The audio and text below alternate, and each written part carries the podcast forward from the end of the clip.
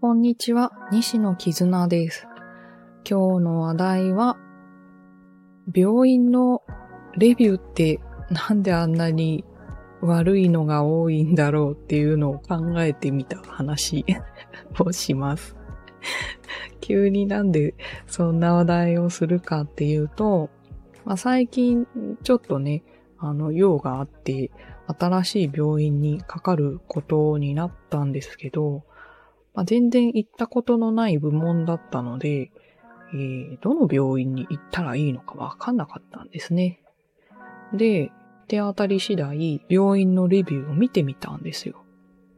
でそしたら、どこの病院を見ても、評価がすごいひど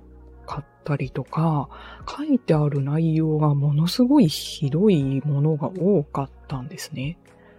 病院のレビューってなんでそういうことになるんだろうっていうのを考えたとき、期待値がすごい高いのかなっていう。この病院だったら私の不調を治してくれるとか、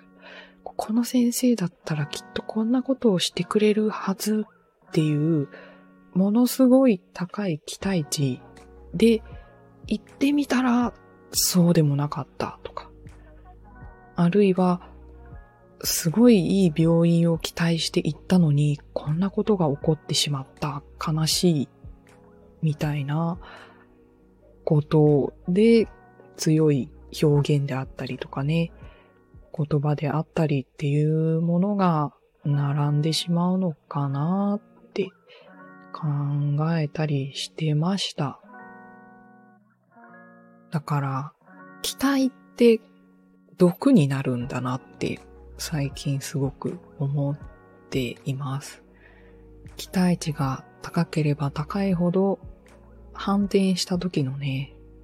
負の要素が強くなるみたいなところですよね。自分が好意を持っていたのに、この人は自分に良くしてくれるに違いないと思っていた人が、思いもよらないことをしたとき、その期待値が高ければ高いほど、失望とかがっかりした気持ちは強く出るのかなとか。希望とか絶望とかもそうですよね。希望が高ければ高いほど、それが反転した時の絶望は計り知れなかったりとか。で考えると、あ、自分もそれは容易にやってしまう可能性があることだなって思って、それ以来、期待しすぎてないだろうかっていうことを、すごく考えるようになりました。で、これは オチなんですけど、ものすごい評価の悪い病院があって、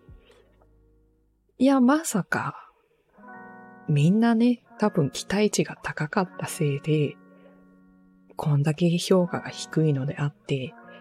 実際にね、ここまでひどい病院はないだろう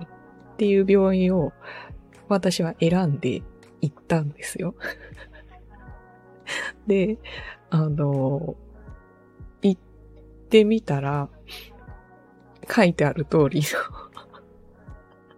すっごいクールな